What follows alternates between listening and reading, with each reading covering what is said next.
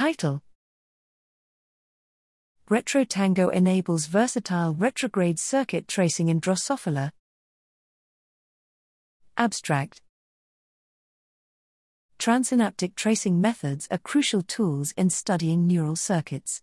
Although a couple of anterograde tracing methods and a targeted retrograde tool have been developed in Drosophila melanogaster, there is still need for an unbiased, user friendly, and flexible retrograde tracing system. Here we describe RetroTango, a method for transsynaptic, retrograde circuit tracing and manipulation in Drosophila. In this genetically encoded system, a ligand receptor interaction at the synapse triggers an intracellular signaling cascade that results in reporter gene expression in presynaptic neurons.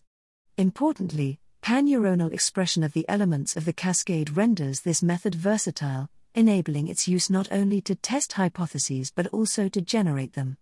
We validate RetroTango in various circuits and benchmark it by comparing our findings with the electron microscopy reconstruction of the Drosophila hemibrain.